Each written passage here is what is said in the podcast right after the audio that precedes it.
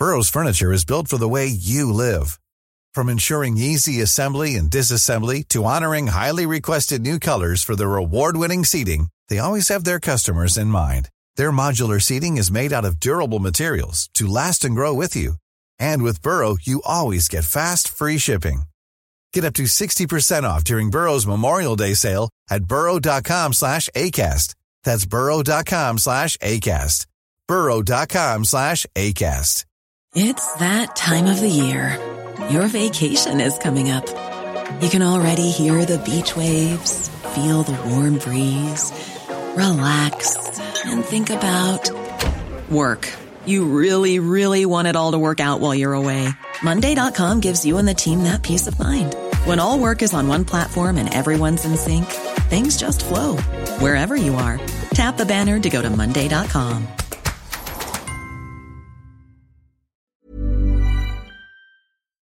From the border wall to Brexit, Bolsonaro in Brazil to Viktor Orban in Hungary, migration is an emotional, supercharged issue that's behind many debates, protests, and election results around the world.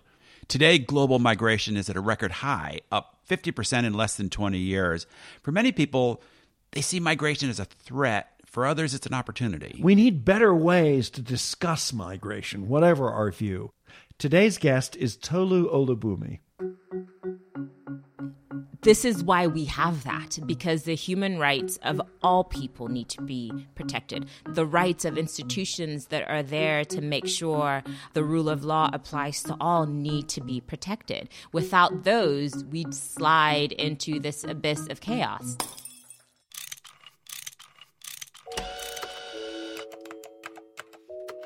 Our show is about fixes. Yeah, how to make the world a better place. How, do we fix it? How do we fix it? You know, Richard, sometimes a solution to a problem comes down to better management. Finding better ways to deal with change may not be the sexiest idea. You know, sometimes people are much more energized by shouting and yelling, but in the long run, that's what it's going to take to solve this problem. Yeah, better people management doesn't quite have the same ring as build that wall, for instance. So let's take a rational look at migration. 244 million people, that's a lot. About 3.3% of the world's population were born in one country and now live in another. With deepening globalization, the number continues to rise as people seek opportunities elsewhere and sometimes try to escape horrific conditions at home. We're joined by Tolu Olubunmi, the host of the podcast Way Home Together Stories of the Human Journey. And we should point out, Richard, that you're the executive producer of the podcast, and our producer, Miranda, is the show's audio designer. Tolu is a global advocate for migrants, refugees, and displaced people. Welcome to How Do We Fix It? Thank you. Thank you so much for having me. Now, you're originally from Nigeria. Yes, I am. And are a dreamer. So before we get any further, what's a dreamer? So, a dreamer is a young person who has grown up in the US, um, was brought to the US at a, young age, but is or has been in the past undocumented. The name is derived from legislation in US Congress called the DREAM Act, and it is set to address the issue of young folks that are brought to the US um, but are not currently legally able to live and work in the US. And that's your story. I think you were 14 when you first came here? I was, I was. And I'm not going to tell you the year because then you can do the math. but I was 14 when I came to the US from Nigeria. I grew up uh, in uh, the DC metro area and uh, went to college in Virginia. And, you know, it's been, it's been an interesting journey. This has been home for a very, very long time for me. You got a degree in chemical engineering. I did. I wanted to be an engineer since the age of eight. Um, and I chased after that. I got accepted into a, a great university, Washington University, and I studied chemical engineering there. But being a dreamer mm-hmm. has made it impossible for you to get a job as a chemical engineer? It did. After graduation, I found out that I'd lost my legal immigration status and I'd become undocumented. And that meant that I could not live or work legally in, in the US. But you stayed here and and you became an advocate for migrants and refugees displaced people. Why do you feel so strongly about that? I guess i guess the answer could be obvious. It's it, it it's close to your heart. It is close to my heart but there was a very clear transition from being a victim of the broken immigration system and recognizing that there are people that are in worse situations than me, not just here in the US, but also globally. But by taking the choice to speak out, you also put yourself at some risk at that point, didn't you? I mean, I put myself in tremendous risk. Um, and it was not an easy decision. It was not easy for me or for my family. Um, the more and more I went to the US Congress to advocate on behalf of undocumented young people, the more I realized that stories like mine were not commonly known. There was not an understanding of how wide this crisis was and how diverse the people that are affected by the problems are. And so there was a choice to advance the work by sharing the story of an African female chemical engineer who is helping to lead this fight in many aspects and is incidentally also undocumented. That I realized was a story that needed to be told, and that's why I shared it.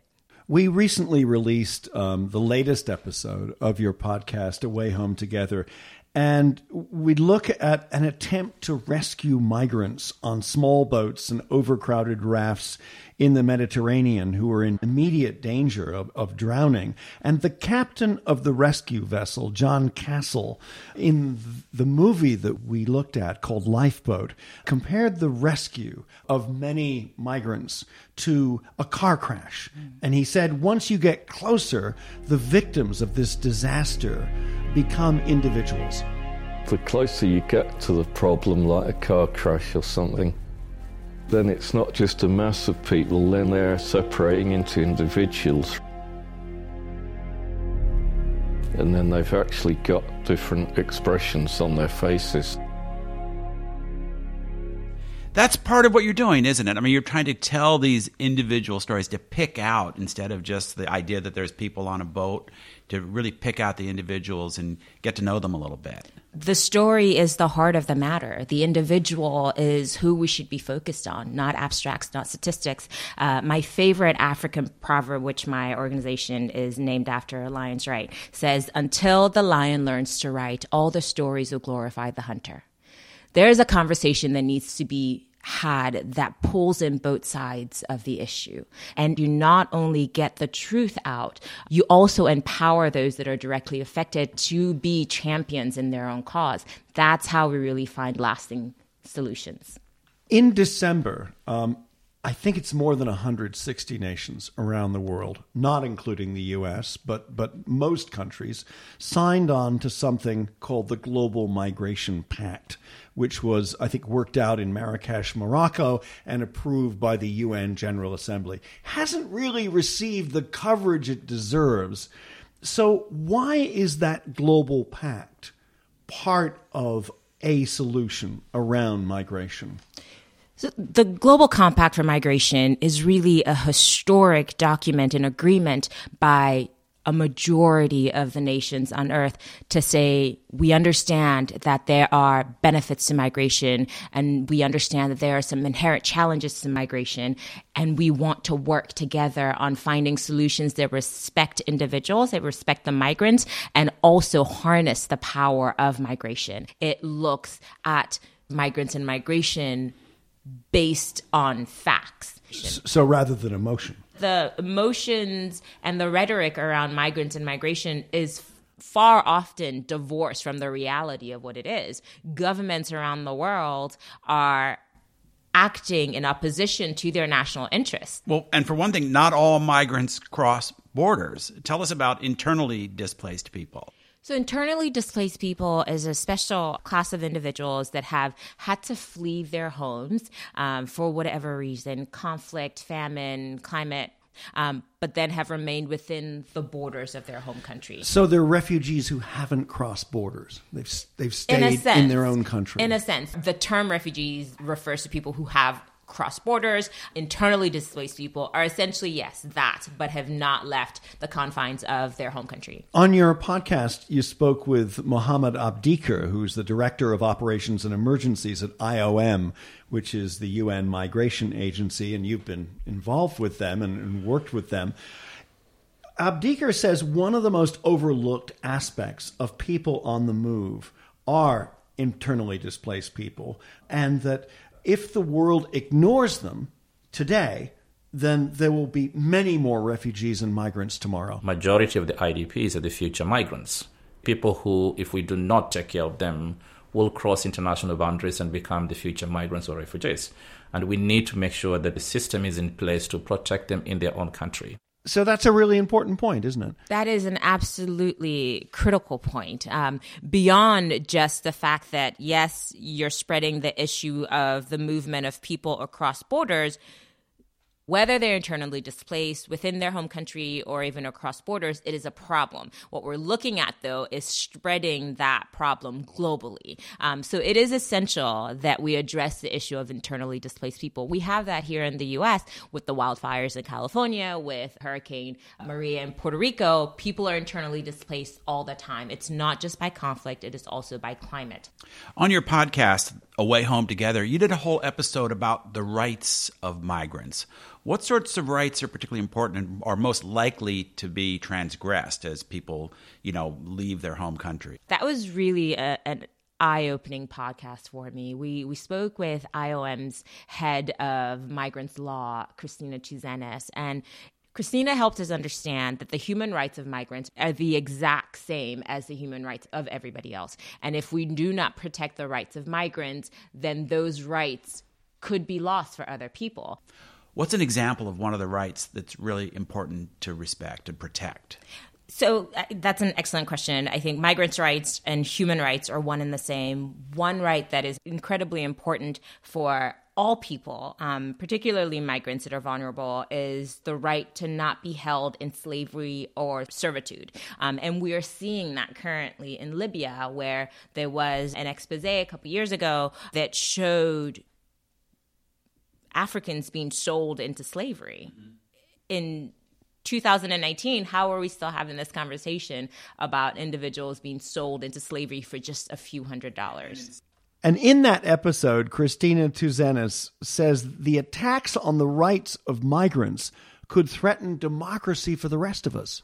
If we accept that somebody who is on our territory becomes a legitimate target, even if they legally speaking have the same rights as us, then it's a very slippery slope. So she's also arguing that, for instance, attacks on judges uh, and the press are part of that slide towards a denial of, of human rights. In other words, that the protecting institutions of democracy are, are, are vital right now.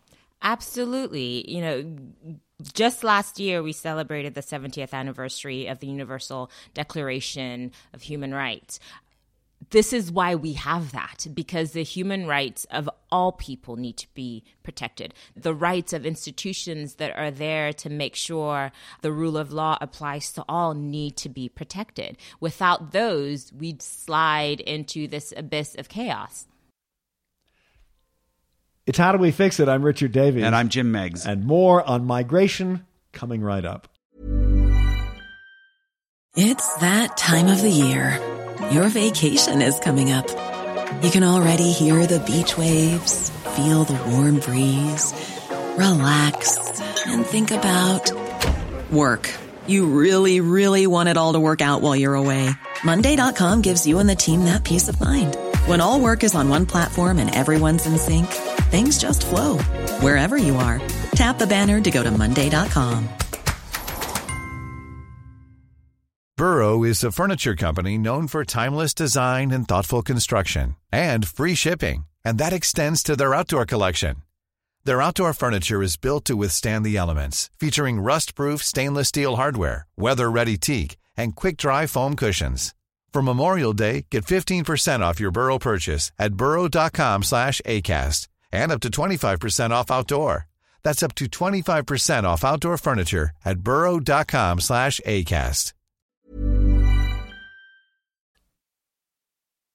I think something that a lot of people, when we discuss migration, especially in wealthy countries, don't realize is that migration's a two-way street that part of managing migration also means making conditions better for people to return to their home countries there are a lot of migrants that would rather be in their home countries. Um, there are a lot of refugees that would rather be in their home countries.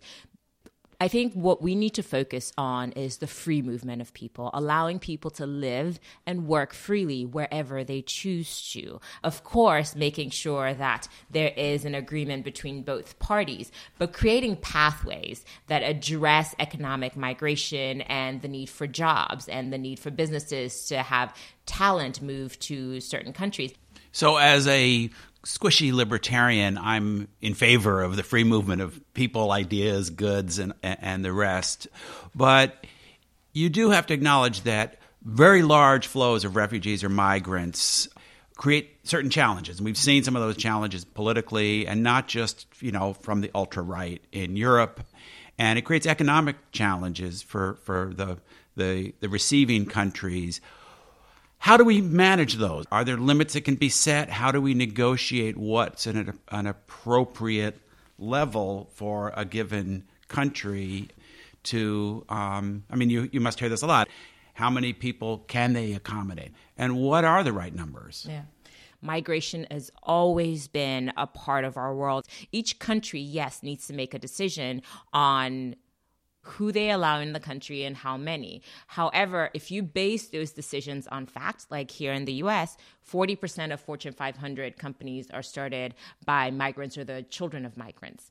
That is economic boost, not a draw. The fact that more migrants start businesses than do native born citizens, that is an economic boost. So when we make these decisions and we base them in fact, it changes our perspective and it changes the way we deal with this. And we need to have this safe, orderly way of allowing people in, attending to the needs of businesses, and also recognizing that the human rights of all should be essential to whatever policies we, we put forward. And the alternative to an international agreement like the Global Pact on Migration is chaos isn't it? Just in January, hundreds of people died in the Mediterranean just trying to live. One of the most amazing stories in the movie Lifeboat that we featured on Away Home Together is the story of Aminata, who got on a rubber raft in Libya and could not swim. Now, how do you tell me that someone like that is going to this new country to be an economic drain. You have to look at the human cost. So, we started the show talking about your personal history, and I- am curious. So, you came to this country at 14. You from to, from Nigeria, yeah, yeah. and went to um, went to college, undocumented. So, what's going on now? I mean, it seems to me anybody who meets you would say, "This is exactly the kind of person we want in this country. Give this person citizenship." and everything else. So where are you in that? I, you know, it's been an interesting journey for me going from being an unemployed, undocumented chemical engineer um, to being a global advocate for people like me and, and beyond. You know, I went from being an unpaid paid volunteer to introducing President Obama at the White House. It is not a path that I likely would have chosen if there was a choice between, you know, a nice, comfortable life as a chemical engineer or this. But it has led to my purpose. It is my passion. It is the cause that keeps me going. Um, and not just because I'm invested in this issue for me, but because I've seen the faces of others. I've seen mothers and fathers who need people like me fighting. It's easy to connect to me because I don't have an accent. But the truth is, everyone should benefit. Everyone is worthy of living free um, and living their best possible life. And that is what I try to do is just to showcase those lives that are lived behind the statistics and the innuendos. Tolu Olubunmi, thanks very much. Thank you. Thank you so much for having me.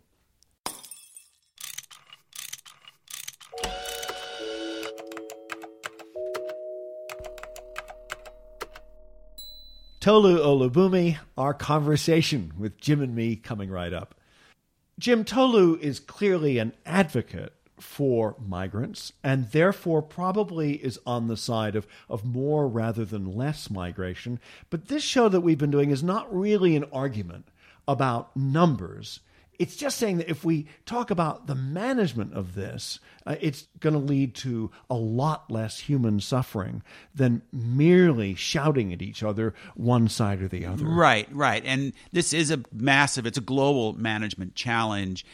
Getting the numbers clear, thinking through policies and being honest about the scope of it is a really crucial first step.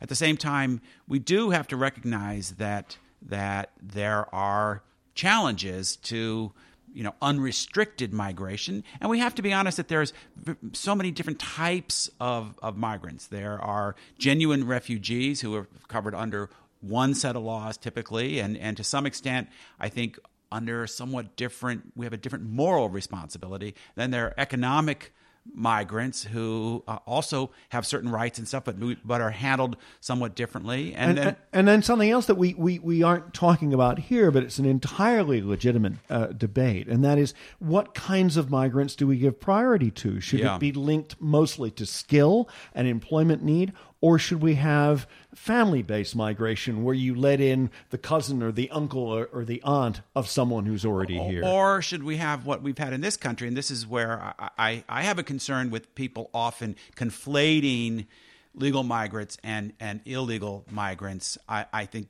I totally sympathize with the desire of the illegal migrants to find a better life and and and, and overstay I, their visa. Uh, yeah, yeah, I, I, get that, but but right now we have a system where a lot of people, uh, in a sense, the priority has gone to people who do fall in the illegal category. One thing I just want to say because there's been a lot of nonsense talked about the UN Global Pact on Migration, which the US and Australia and Chile and several other nations did not sign, is that this is some kind of treaty. It is not. It is not a treaty. Uh, it is merely a mechanism for helping countries cooperate with each other. And this compact also recognizes that individual countries set their own limits and set their own laws around migration. It is not some attempt to have a supranational uh, solution imposed on top of national governments. You know, no matter how you look at it, this issue is it's been a hot button in the U.S. It's been a hot button in in Europe. I think to some extent the failure of government leaders on both sides, both liberals and, and you know mainstream uh, conservatives, the failure to really grapple with it honestly is part of what's given rise to this populism. I think Tolu's perspective in, in putting this human face on this issue in the U.S., particularly this issue of dreamers, is really really vital, and that that's a key part of it. So is an honest look at the the economic impact and, and just getting a sense on you know what are the numbers we're talking about and what are the numbers we want. It's How Do We Fix It? I'm Richard Davies. And I'm Jim Meigs. And our producer is Miranda Schaefer. We're a production of Davies Content. We make digital audio for companies and nonprofits. Check us out at our website, which is Davies, spelt the Welsh way, D A V I E S, content, all one word, dot com.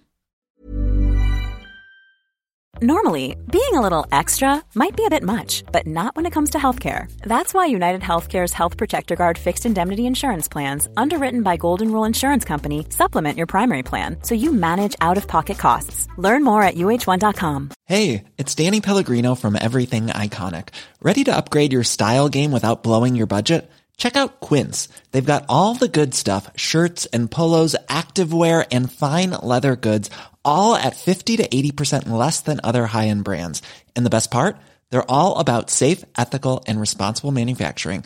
Get that luxury vibe without the luxury price tag. Hit up quince.com slash upgrade for free shipping and 365 day returns on your next order. That's quince.com slash upgrade.